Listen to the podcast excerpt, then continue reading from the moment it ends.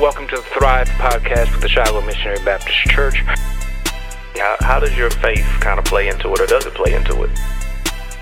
What can be done about it? When I say the church, I'm talking about uh, evangelical white Christians and the black folk who attend their churches. Hello, welcome to the Thrive Podcast with the Shiloh Missionary Baptist Church. I'm Fred Jeff Smith, pastor of Shiloh, and I'm very happy that you chose to share with us either by viewing on Facebook and YouTube or by listening on iTunes, Spotify, or Amazon. As always, we invite your input, help us to make this podcast more uh, relevant and meaningful to you. You can reach out to me at fredjeffsmith at gmail.com.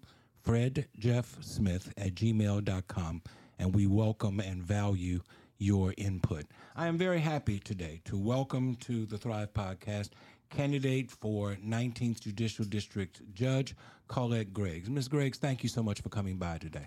Good morning, and thank you for having me. It's my pleasure. You are from one of the most celebrated families in this city, in, in the history of this city. You are the daughter of Dr. Isaac Greggs. Talk about what it's like to grow up as a celebrity in the Baton Rouge community. I'm. I didn't look at it like that because he was just my dad, mm-hmm. and you know I am a daddy's girl, so I was with him all of the time. So he was just my dad. And then what it did, people used to ask me all of the time, what was it like to share him? But those that know me know I never shared him. I mean, because everybody knew that that's Colette. So, but um, now that he's no longer here, I think about it a lot. And I know how privileged and how blessed I was to be fortunate enough to be raised under him mm-hmm. and having him as a dad. And my mom, too. What a lot, everybody focuses on my dad with Southern University, but my mother is the one that actually first started working at Southern. She was a registered nurse in the infirmary, and she took care of all of the athletes Yes, ma'am. while daddy was at the lab school. So that's the part of the story that kind of doesn't get told or any emphasis placed on it. A lot of people don't remember that before Dr. Greggs was at Southern University, he was the band director at the lab school. I'm old enough to remember that. And uh, he, he was always a wonderfully gracious individual. And uh, he raised you and your siblings to be wonderfully gracious individuals as well. But to come from such a celebrated family, I'm sure, had its ups and its downs uh, as you uh, look back on it. I'm of that age group when you were raised, would go on in your house stay Stays in in your your house. house, of course. but I always I was with my dad more than my siblings were. Mm-hmm. And so I, w- I kind of experienced a little bit more than they did. And I was introduced to more people. That part of it, the relationships that I made and people that I met were, I mean, those memories of that are just awesome for me. And that's what I hold on to now that he's no longer here. It was amazing the things that I, you know, I was ex- exposed to and introduced to. He treated me well back then. There weren't any girls in the band. Mm-hmm.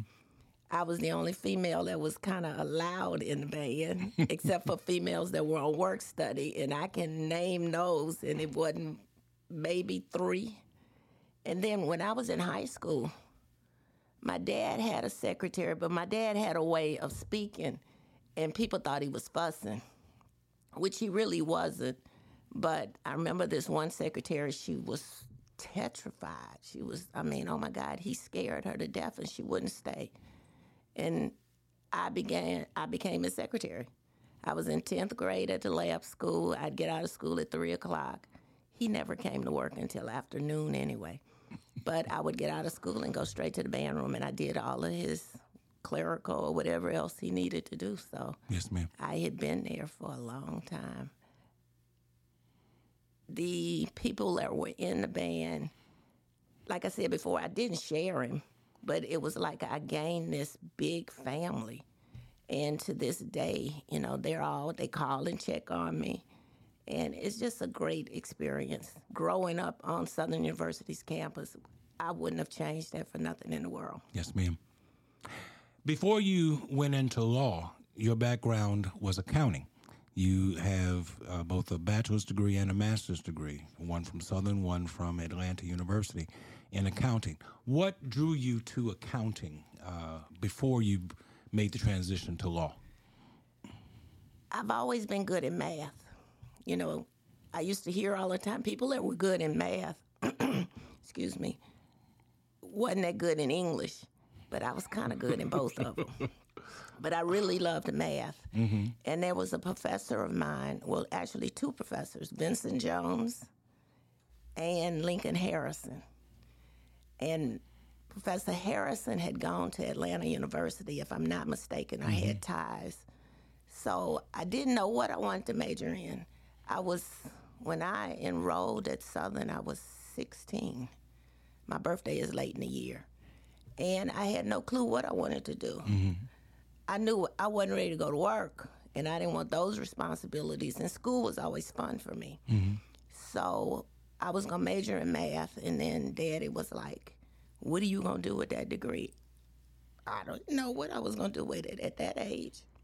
So they told him, "Tell her to major major in accounting," Okay. and I did. And I had two wonderful accounting professors. I mean, Mary Alice Darby and Vera Hollins. You know, Southern made me a played a, a integral part in the person that I am today. Yes, ma'am. And I mean, it's just words can't express what Southern University did for me. So, you you you spent several years in accounting. It actually took you away from here all the way to Washington D.C. And uh, if you look at your work resume, you spent some time working for the Central Intelligence Agency uh, as an accountant, N- not as a spy, a- as an accountant. Well, wait a minute. We don't know if I was a spy we or don't know. not. Yeah, you're right. I, I, I might have misspoken. But what was it like to work uh, for the Central Intelligence Agency? Secret. Okay. I'm sorry. No, it wasn't. I had, when I finished my master's, I was at Atlanta University, which is now Clark Atlanta. I got married and moved to DC, and I started working at the agency. It was different. It took almost well, it took a little bit over a year for me to go to complete and them to complete my security clearance Okay. because they went to my grandparents' neighbors and were just asking everything. The one issue that came up because my dad traveled so much, mm-hmm. and you know he served as an ambassador for Goodwill in the state of Louisiana, so he was in and out of all kind of countries, mm-hmm. and they wanted me to give them his itinerary every time he went. Well, if you know my dad, you know I can't say what he said or the way he said it, but basically it was I'm not working for them. Right.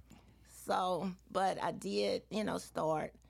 I was one of the youngest ones at the time. I came in at a GS 14 level, and it was fun at first because it was new. You know, growing up in the era of Get Smart, you remember that I do. TV show where people had telephones in their shoes Yes. and all of these little gadgets and stuff. That was actually real. You know, they actually had stuff like that. So me coming from Baton Rouge, going to DC or the DC area, I was amazed. I was like, "Oh wow, they really do this kind of stuff. This is serious." but it was it was new to me and mm-hmm. it was fun. I was recently married, so I had a lot of different things going on in my life that were really really exciting. The thing, one thing, one of the girls that I started orientation with, and I'm not sure if I can mention her name, but anyway, she was young. She was a black female, and she was convicted of espionage. It was where I was living in the DC area was in the northwestern area, and there were a lot of embassies. So it kind of created a problem because they had the different foreign nationals that lived right there with us. Mm-hmm. And then we would, everybody had swimming pools, and we would be out by the pool, and we would be talking back and forth. As you see, I talk a lot, and they knew that. Mm-hmm. And I would call Dad, and I was like, Dad, how did they know I talked to you know whoever? And he, he didn't like me working at the agency. And then what the reason I left was because I handled the Near Eastern countries. And you know, in the Near Eastern countries, women play secondary roles. Well, back then I wasn't playing that. And then um, they wanted to know what I was doing, who I was doing it with, who I was talking to. It was just too much of an invasion into my life. I wasn't raised like that. Mm-hmm. You know, I'd come from Southern University. Everybody knew who I was. Right. And Daddy being who he was, it was just too much of a transition from the life that I knew. So I left there and went to Westinghouse. But the job itself, when you hear creative accounting, mm-hmm. believe that. Interesting. Interesting. So you have lived in several places uh, uh, away from Baton Rouge. You started off here, of course, and you moved to Atlanta, and then you moved to D.C. Other places you have lived, That's it. and then you came back home. And then I came back home. Well, that, that that's the question that I wanted to to ask. Having lived in Atlanta, having lived in Washington D.C., and yet making the choice to come back to Baton Rouge, plant your flag here, what went into that decision? Because a lot of people these days are trying to get away from Baton Rouge. You made the choice to come back to Baton Rouge. I grew up in Baton Rouge. Yes. I had my older son Jamal in the Washington in Washington D.C. I didn't want to raise him. I wanted him to experience what I experienced. And you know, I think I said before there was nothing like growing up on Southern University. I literally grew up on that campus from the infirmary to the band. Well, it was the music building back Yes. then. I grew up up there. Everybody knew me. We were like, I went to the lab school. We were in like a protected little bubble, and we were excelling at everything. You know, the standard was excellence. I mean, and that's what we did. Mm-hmm. It was, it wasn't, it was just second nature to us. That's all we knew. Mm-hmm. And I wanted my children to grow up in that environment. And besides, the community in Southern gave so much to me at a young age. Herman Spikes, well, Dolores Spikes' husband, mm-hmm. sh- at one point she was the president of Southern. That was my next door neighbor. Yes. On the corner to my right, William Pass, he was chief of police at Southern. Lucy Verdu was my home economics teacher. Herman Spikes was my math teacher. Across the street, Ken Joseph, he was the engineering professor at Southern. We literally grew up. We all went to school together. We all lived together. We mm-hmm. played together. We had to be in the house before the street lights came on, even though everybody knew everybody. But it was just, I grew up in a, I just wanted my children to experience that. And they did because both Jamal and Kyle grew up right in the band room with daddy. At some point, you decided to make a transition from accounting into law. What drew you to the law? Before the law, I went from accounting to insurance. Okay. then the law school.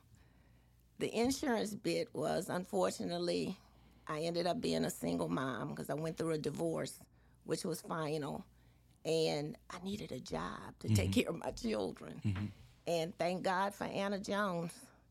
You know, Anna has been an integral person in my life, and I can't even remember how we met. But I needed a job, and you know, I was like, she I knew my background was in accounting and I had some really good experience in accounting.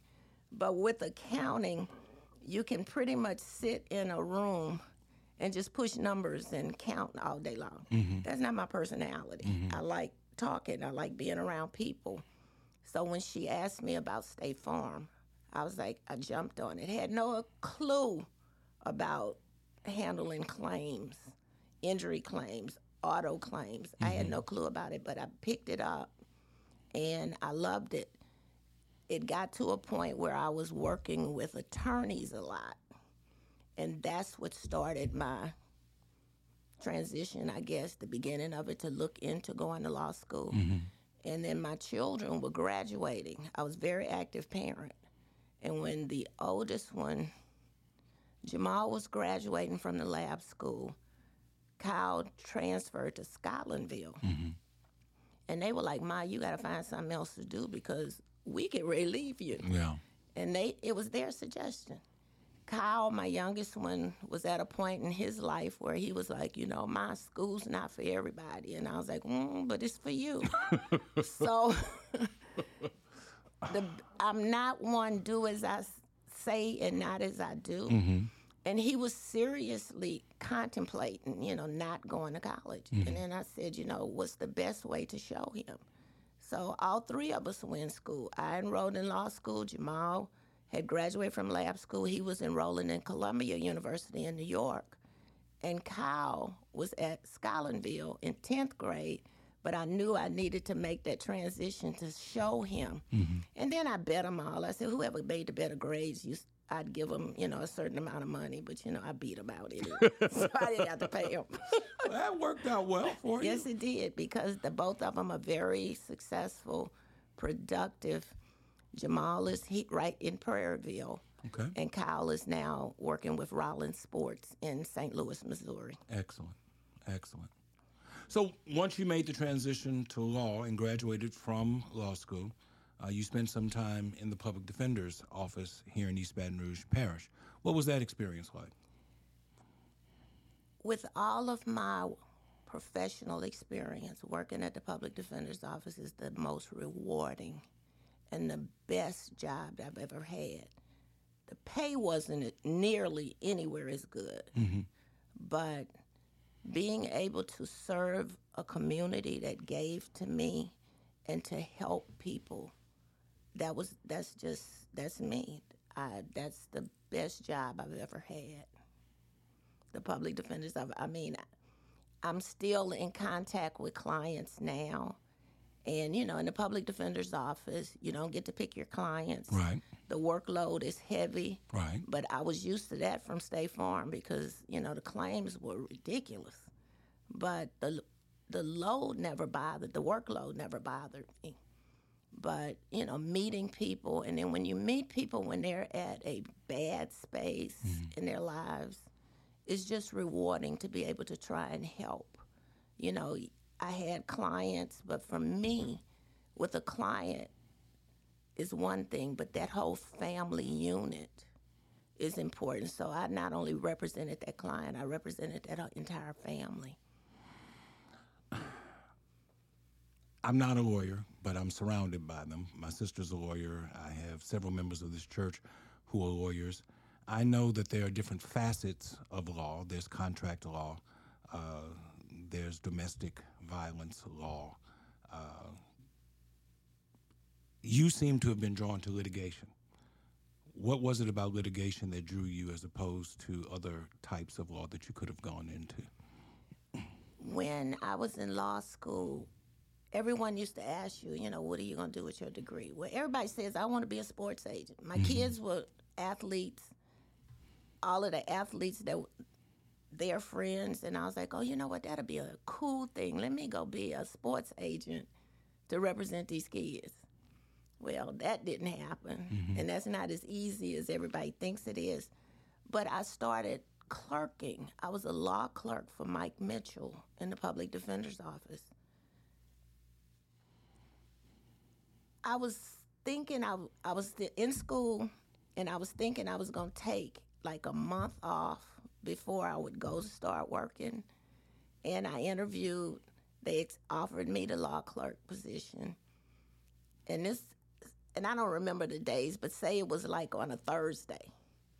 So I'm thinking I'm getting ready to take at least two weeks off before I start. And he was like, be ready for Monday morning. We have a first degree murder trial. And I was like, huh? I don't know what I'm doing. Mm-hmm.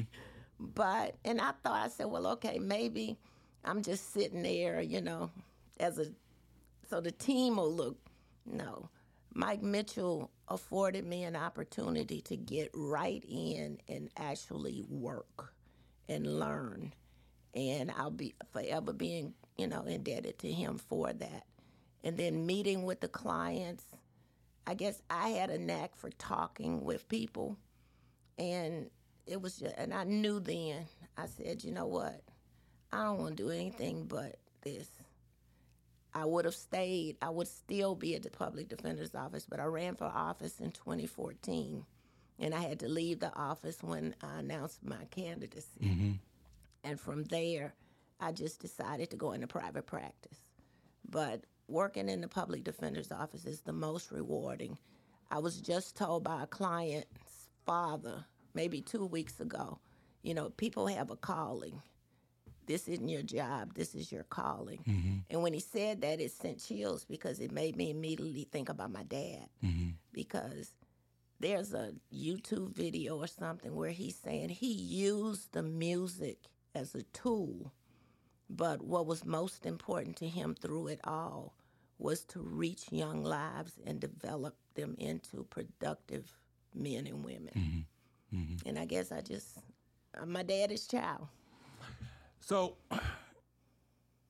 as you were defending uh, indigent people, primarily, primarily black and brown, I would imagine, Yes. uh, people in the public defender's office, something spoke to you about becoming a judge, running for office.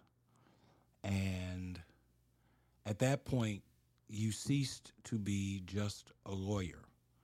You ceased to be a litigator and you stepped into the realm of politics. Let me ask you just a, a- straight up question. okay. Do you regret the politics aspect of the law? First and foremost, I am not a politician. I don't like it. I, I don't like it. But you have to do it. But You're seeking office part- right now. Yes. Yes. It's a part of the process. And you asked me about me first considering being a judge. Mm-hmm. I didn't consider that. I was approached. And I can't say who approached me at this point, but I was approached by a group of people and they thought, you know, Colette, you need to do this. And the individuals that approached me about it, I have the utmost respect for. And we were friends. Mm-hmm. And, you know, my friends I consider family. And it was honorable to me that they felt that I had what it ta- took to even, because I never even considered being a judge. I mm-hmm. was fine representing and talking with my clients and their mm-hmm. families. And then once I did run, which I did not win in 2014, and people used to come up to me and it was like, you did so good. And I'm like, but I lost. you came so close. This not horseshoes. Yes. But um, it was that experience, that was a great experience for me too, even though I didn't win, because I was out. The campaigning part, the talking to people, meeting people, you know, meeting people where they are. That was just very, very enjoyable for me. Mm-hmm. And that's the part of this that I, that's the part of it I do like. I'm not the ordinary attorney. I'm not the ordinary person because I'm not a member of any cliques. I'm just me. And those that know me know, you know, you're not going to convince me to do something I don't want to do. And, you know, I'm just me. So how does that work? Because politics is by nature uh, compromise and and uh, negotiation, and I would imagine I.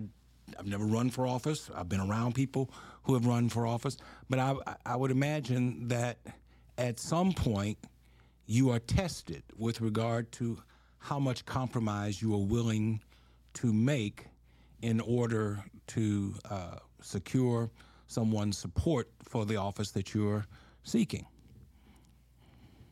I'm not going to compromise on anything. First and foremost, I am a child of God. And I mean that with everything in me. My steps are ordered there first. And, you know, all of the, all of our, well, the majority of our elected officials here in Baton Rouge y'all know me. And they know if they ask me or say something that I don't agree with, I'm gonna say it. I'm gonna tell it. I'm getting better on how I deliver it. but I want my actions, I want my experience, I want my background to speak for who I am. So, and at this point in my life, nobody will come, nobody has come to me. I've not been asked to compromise anything. And my my my actions speak for itself.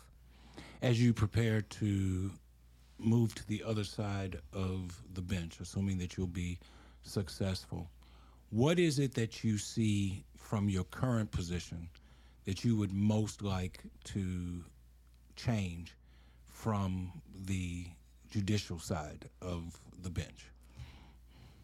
I might get in trouble for saying this. I'm a stickler for time, and nothing aggravates me more than a docket saying nine o'clock, and we're sitting there for an hour waiting for a judge to take the bench. Mm-hmm. I've always, even when I was in the public defender's office, because you know I had to be there, but the individuals that I represent basically are hourly wage work wage earners. Mm-hmm. If you have to be in court, that means you have to take off from work. If you take off from work, you don't get paid. And I just think that that's it should be done better. I was raised by my dad, who, if you were on time, you were late. So if the docket says nine o'clock, you need to be there at quarter to nine. And that's how I was raised. Mm-hmm. So, not criticizing any of the 19th Judicial District or any of the other jurisdictions, but that would be the one thing that will definitely change if I'm blessed to be elected. There seems to be an issue with the bail system as it currently exists. There are a lot of people who have been arrested and charged with a crime, but they do not have the means by which uh, to be released from jail until trial comes. And there's a long, I don't care what you talk about a speedy trial, there's a long lapse of time between the time that one is arrested and charged and booked and what have you, and that person actually comes before a judge and has a trial. If those individuals are spending six months, a year, 18 months in jail because they cannot uh, afford bail, uh, their lives are ruined regardless of whether or not they're found guilty or not guilty of the charge. They have been estranged from their families. If they're parents, they've been estranged from their children. If they're children, they've been estranged from their parents. They can't go back to the job that they had. That job has long since gone. So that even if they are uh, acquitted of, uh, of, of crimes, their lives are irrevocably changed as a result of this.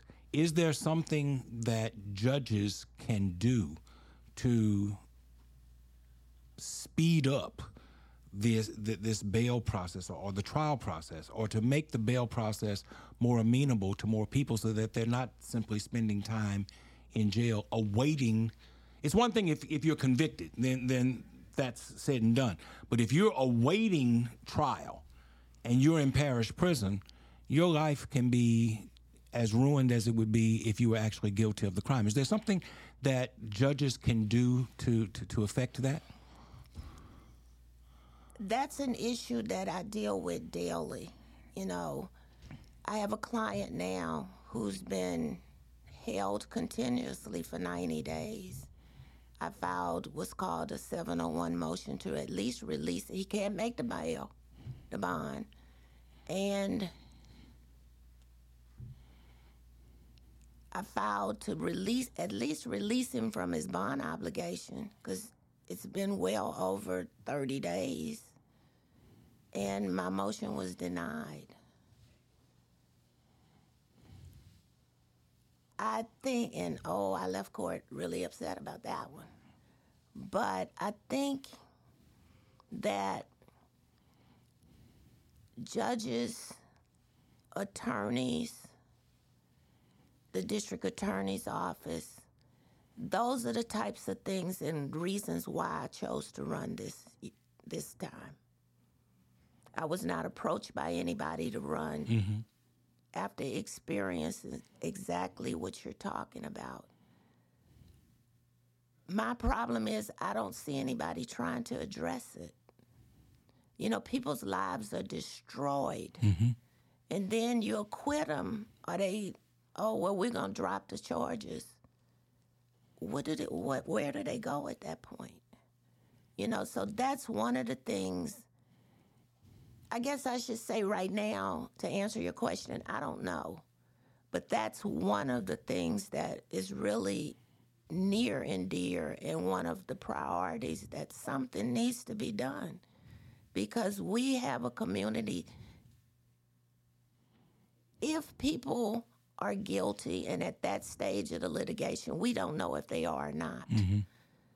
I feel personally that upon arrest, the Constitution gives everybody the right to an attorney. That's why the public defender's office is so important. Mm-hmm. Because not from when they're arraigned, because that's when they ask, Can you afford an attorney? I think that should happen upon arrest. Mm-hmm. You know, because to help try to prevent that. Because, like you said, people's lives are destroyed if they have apartments, the apartments are gone. And especially if you have families who can't step in mm-hmm. and cover all of this stuff for an individual. If you're arrested and your car, your car gets impounded, that's gone. Mm-hmm. The job, that's gone. And, you know, I've had clients that call their jobs, you know, look, can you hold it? But, you know, you can't expect an employee to hold a job indefinitely while the court system is trying to figure out what's going to happen. Right. You know, so that's one of the things that are near to me and a major concern that I feel something, you know, has to be done or it needs to be addressed so that we can figure out something. Because when there's a break in the system, we all fail. And it needs to be where we can get together and try and figure out and provide alternatives. You know, the ankle monitor that's the way. But then everything has, you know, everything has the potential to have problems with it. But um, we need to come together and do a better job at that. I'll say. Another issue. Somebody on the outside looking in, just reading the paper, trying to keep as as up to date as I can. There is a clear funding difference between the district attorney's office and the public defender's office the district attorney has far more financial and therefore human resources at its disposal than the public defender's office has. And there does not seem to be any effort on the part of the powers that be to bring more balance to that. It, from what I can read, people think that if you talk about raising the funding for the public defender's office, you're perceived as being soft on crime. When really, what you're trying to do is provide fairness and equity to uh, the, the justice system. Is there something that judges, I know judges are supposed to be neutral and, and, and, and what have you, but I, I can imagine that there would be some advocacy that judges can uh, undertake in order to bring about fairness so that dockets can move. Because if a public defender has 75, 100 cases on their desk and they're spending all of their time trying to give uh, uh, a fair amount of attention to those cases, somebody's going to fall through the, the cracks. And too often, it's people who look like us, people who are black and brown people. Is, is there something that can be done to bring about more uh, equity as far as funding is concerned? The, I know the public defender's office has been under a lot of scrutiny over the last couple of years, and, and there's a lot of drama surrounding who the next public defender is going to be. But I'm just concerned about the equity and the fairness aspect of it.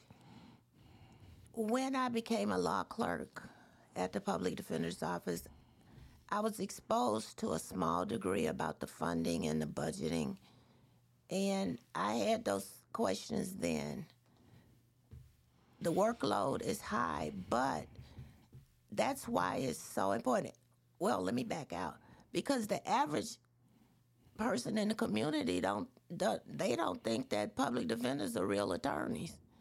And that was one of the most hurtful things that ever happened to me in court at an arraignment. And the, the person said, I want a real lawyer. And I buckled to my knees because I'm like, wait a minute. Yeah. I got to pay for this degree, you know. But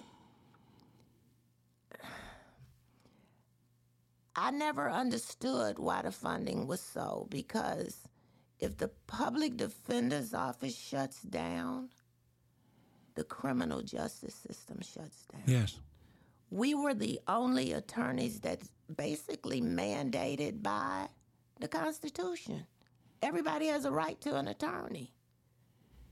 How were we the low on the totem pole? Even as far as insurances, you know, we paid a great amount for insurance, mm-hmm.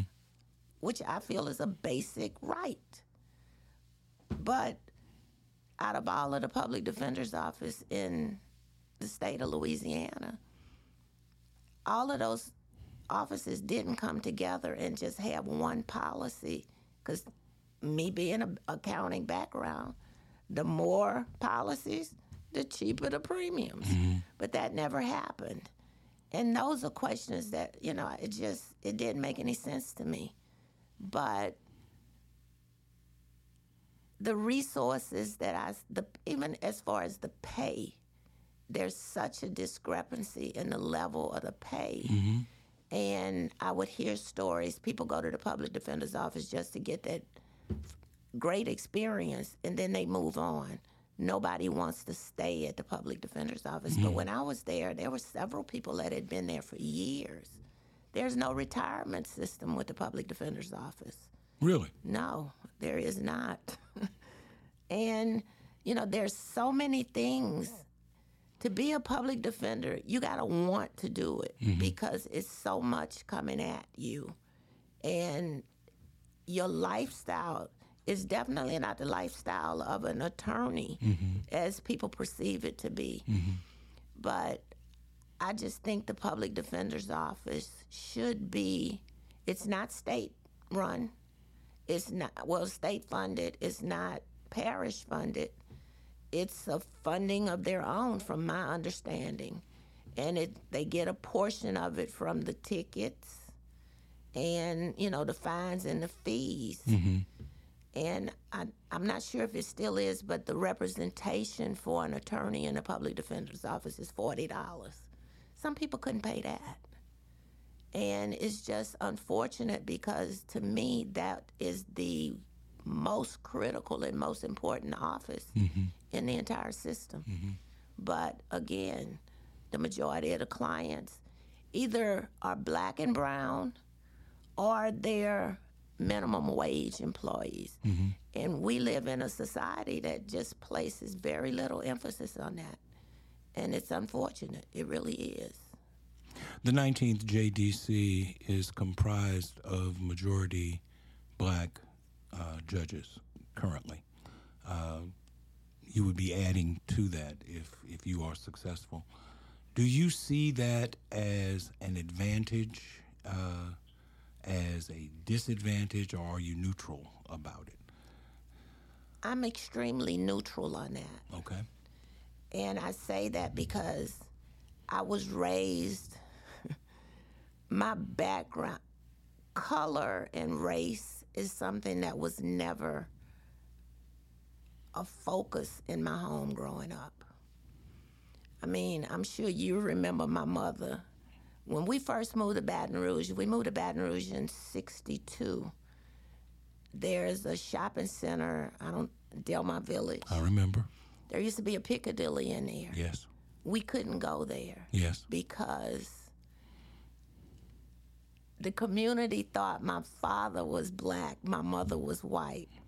I'm of that age that when we lived in Shreveport, they burned cross in our yards. Um, the, I remember as a kid the dads having to patrol outside with guns because I do remember certain things and that most people only read about in books, clans, you know, but it's the individual to me, not the color of their skin, that should make a difference. Mm-hmm. I hear people say, well, that's a bad judge, or that's a bad attorney, that's a bad doctor. The traits that a person have within them, the person that they are, they bring that to whatever position they have. So that's why it's so important to me. And as we're out canvassing, I tell people, my canvassing isn't to go out and ask people to vote for me. Mainly it's to get out and vote, first of all, mm-hmm. but to vet every candidate. Know as much as you can about that candidate because whoever that candidate is, they're going to bring it to that position. So, and we all as humans are always going to put our first foot forward. We're going to try because we want to impress.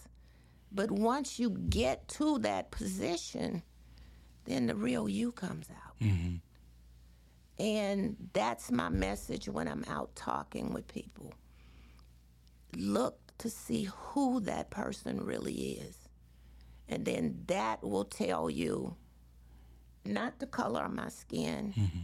You know, when I ran in 2014, that was comprised of a majority white district. I ran against a an, an incumbent white male, and I did pretty good. The message is never, for me, never about the race. It's the person. You are a person of faith.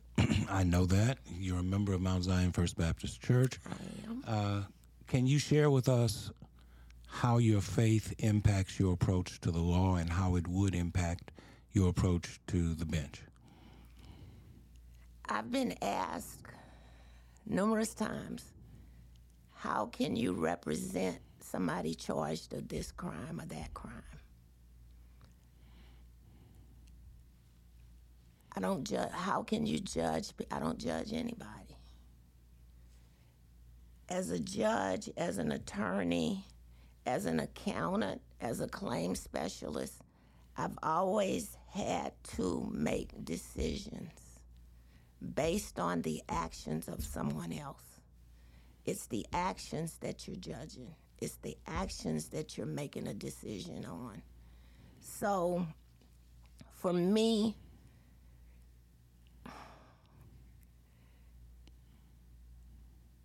I don't I don't want to sit in judgment of anybody because I too will be judged one day. And we are not here to judge anybody. God sits high, he looks low, but mm-hmm. he's watching your every step. Mm-hmm. And my faith, my dad was a man of God.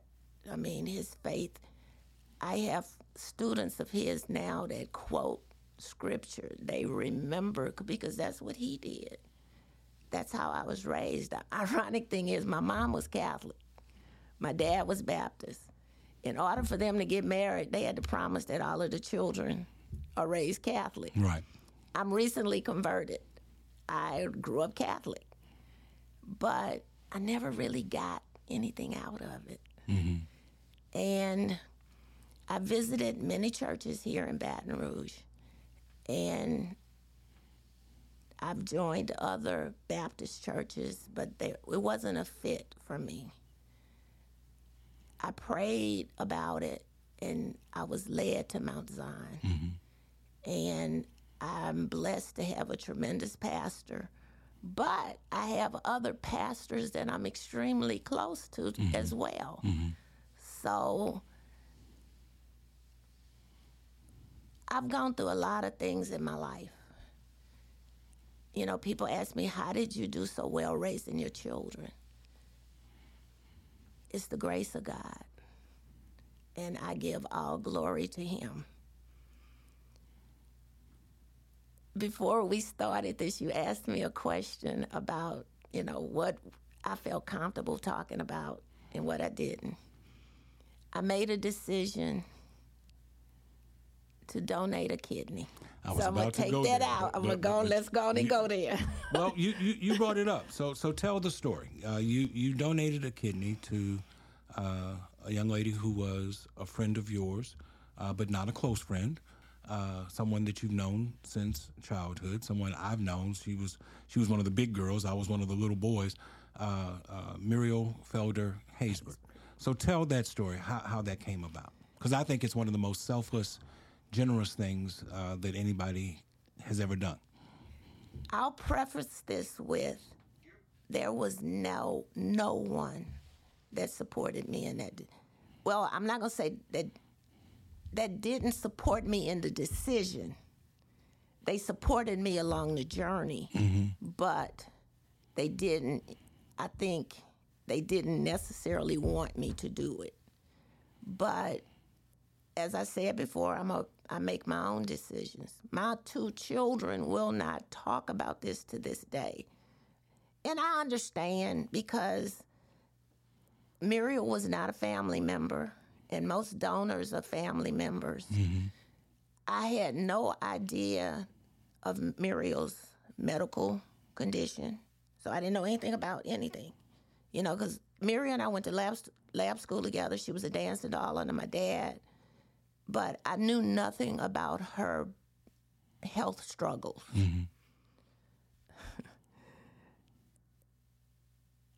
I was called by a friend of mine, and I always say, but for Sandra, I may not have done it because I wouldn't have been in that position to hear that Muriel even needed a kidney. But I just, we were tailgating, and as I do, we were sitting people watching and Muriel and one of her friends walked past. I wasn't listening to their conversation, but I could hear them talking. Mm-hmm. And out of everything they were saying, what I did hear was that she needed a kidney. Mm-hmm. And I remember just turning and saying, Send me the information, I'll go get tested for you. It's my understanding that some other people had either gone and gotten tested and weren't matches or something happened where they weren't able to do it. And it was just that quick, you know. And then I turned back around to my girlfriend and we finished talking. So I think it was that Sunday, Muriel did text me the information to Ochsner. And um, I went that Monday. And I remember going in laughing with the lab techs because they, they drew so much blood. I mean, it looked like about 15 vials. and I was like, y'all gonna leave something for me? So I was being me laughing. But as I left Ochsner that day before I walked out that building, I knew. I said, you know, God, if this is your decision, if this is your will, you're gonna make me a match. And then when I got the call from Ochsner, I already knew it was a I didn't know it was going to take as long as it did. But and I didn't know anything. I didn't know. Well, I knew then that you could live with only one kidney because my dad only had one. He had surgery, had to have one removed because of cancer. So I knew you could live without one. But I didn't know any details about anything. What was your recovery time uh, uh, from the donation? As we all know, we both have two kidneys. Right. One is stronger than the other. The and I don't I'm trying to remember the left side for the donor is easier to get to or something. But my left kidney was my stronger kidney. Mm-hmm. So they had to go on my right side.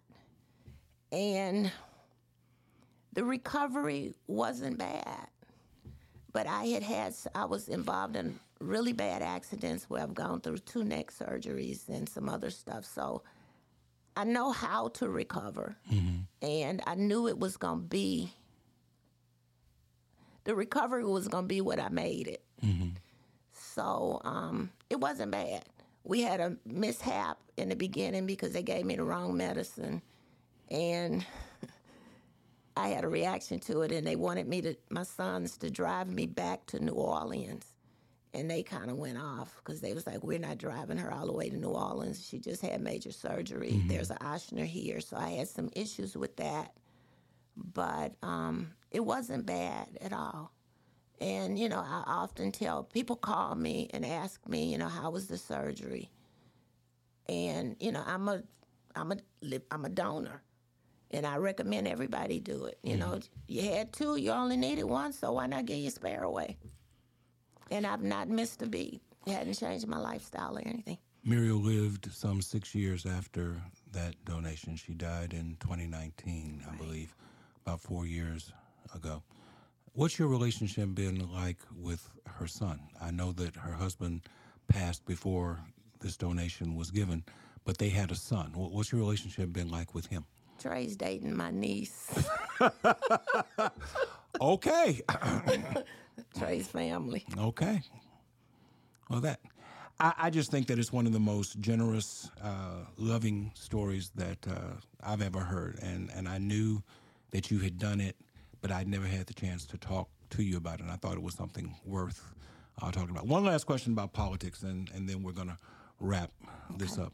What's wrong with the Democratic Party? Um, you're, you're you're running for judge, but you're running as a Democrat, and uh, from my perspective, the Democratic Party, the local Democratic Party, leaves a lot to be desired. Uh, am I wrong? I, I'm open to being set straight about that. But but from my perspective, the question is, what's wrong with the Democratic Party? I'm sure, as most people, I am a Democrat, but I had no reason, no idea why. As a kid, my mom and dad were Democrats, so you just do what your parents do. Mm-hmm. Once I got, I started paying attention to it. You know, I was like, well, wait. You know, some things just didn't click for me. The when I ran in 2014. I was more exposed and understanding and knowledgeable and aware. Here locally, I think it's personalities. Until we as a people, we don't have to agree on everything. We don't have to agree on nothing. But we've got to at least be able to come together to make decisions that are for the betterment of our communities.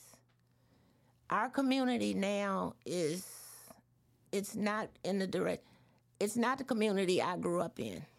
It definitely is not. And I think it all goes together. If there's a break in one piece, it all fails. So I think it starts with voting, understanding the history behind us voting. I don't know that these kids are getting that. And if we don't stop making this as a popularity contest and a click thing, and mm-hmm. because this one is friends with this one, so we going to get our little group to do this, until we can learn to come together, we're going to keep having what we have. And, you know, like I'm, I said before, I'm not a member of any cliques. I'm not afraid to say and question what's going on. Mm-hmm. And I think that we need to come together, leave all of the personalities, attitudes, or whatever at the door, come to an agreement on what the problem is, and let's sit down and try and figure it out. And I don't see the Democratic Party doing that. You know, I'm not I attend. I get invitations from the Republican Party. Mm-hmm. They have luncheons once a month. I get invitations to go to those luncheons. I attend because I want to be well versed. Mm-hmm. I've never gotten that from the Democratic Party. You know, I just have never gotten it. And to sit in those luncheons and to be received the way that I am is amazing to me. These people knew my dad. And when I walk in and they see Greggs, I mean, it's like all of the lights go on. Mm-hmm. And I don't understand why. So, why we don't have that in the Democratic Party. Shauna Banks was here uh, a couple of weeks ago, and I asked her the same question. She too is running uh, for the state legislature, and I asked about the Democratic Party, and she shared with me, with this audience, that younger people, younger black people, are registering more as Republican than as Democrat in this current environment, in, in this current culture. And for me, that is very troubling because all that I see is that Republican, uh, the Republican platform is not supportive of the issues that most acutely address black and brown people. Uh, and, and, and then you, you say that you receive invitations from the Republican Party to come and, and be a part of uh, their gatherings, but you have not received such an invitation from the Democratic Party. What does that say about this current climate uh, where Republicans are seem to be doing a better job of reaching out to black and brown people? For years, it was taken for granted that blacks were going to vote Democratic, but apparently Republicans are no longer just assuming that that's going to be the case, and they are making an intentional effort to reach into the black community. So, from your perspective as a politician, how does that strike you? First, let me say I don't know. I don't know the accuracy of young people registering as Republicans. I'm out in the community talking. I spend a lot of time on Southern's campus with students, and that has not been my experience. Um, I don't know what demographic Shauna and I, Shauna and I both graduated from lab school. Right. You know, her mother was my English teacher. Yes. But I Mine just too. yes. so I just I don't know what demographics or who she's referring to with that. Both of my children are Democrats. Mm-hmm. But I, I just I, so that piece I don't know. I don't know.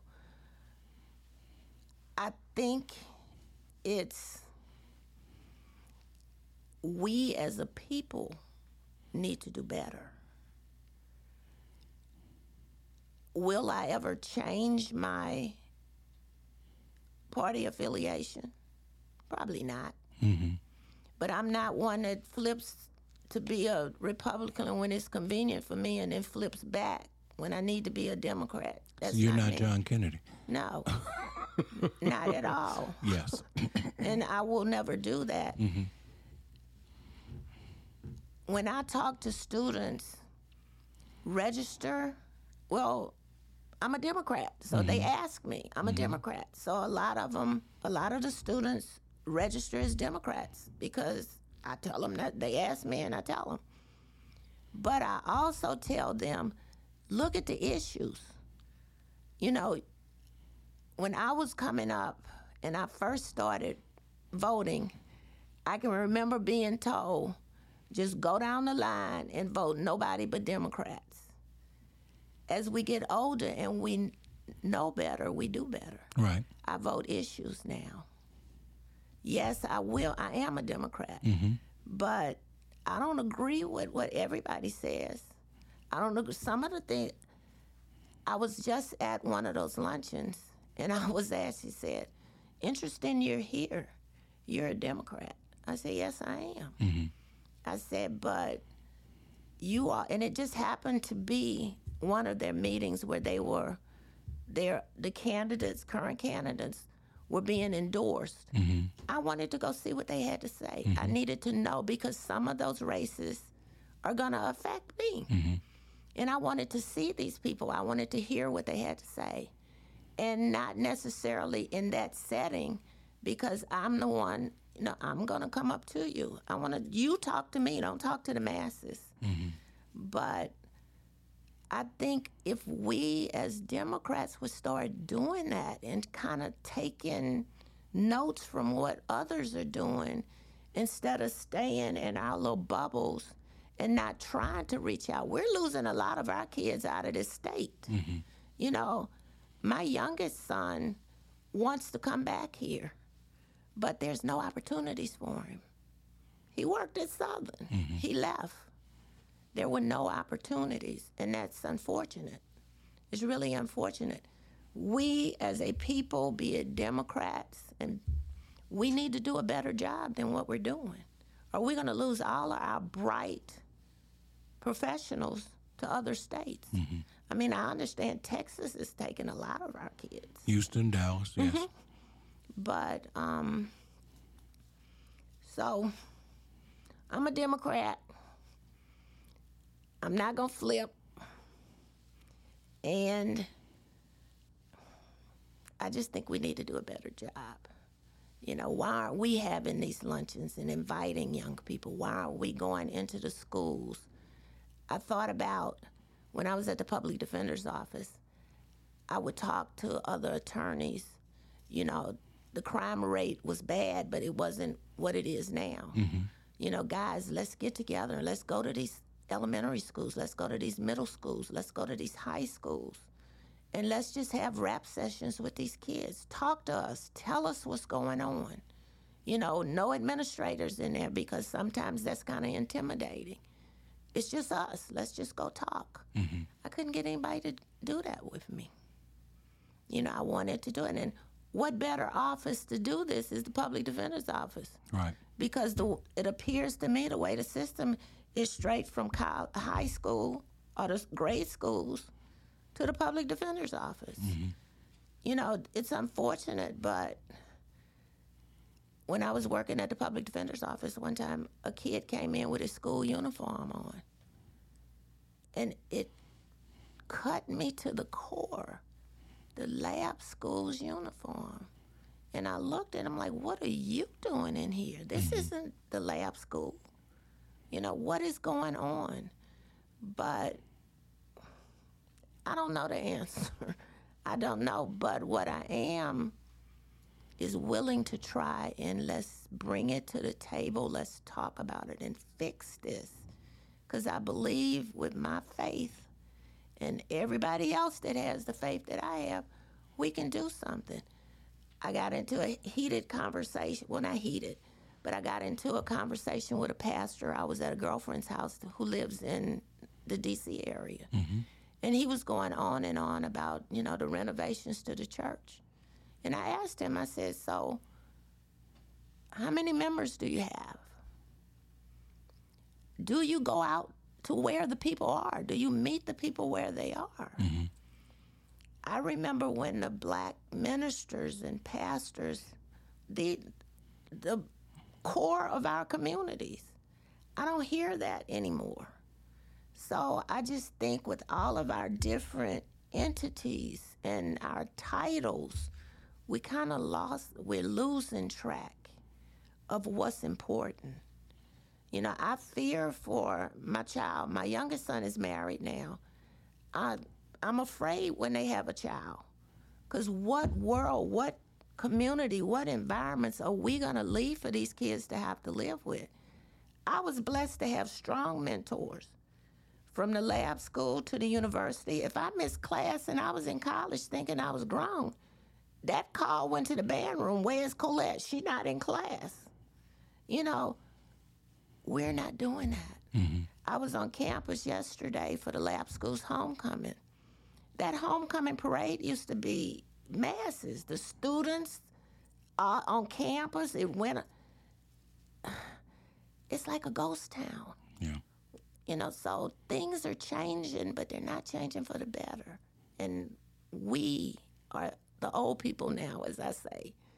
And we need to try and do something to get some of that history and instill it and get it back to make our communities better. Voting, early voting begins on September 30th Yes. and runs through October 7th. And the election day is October 14th.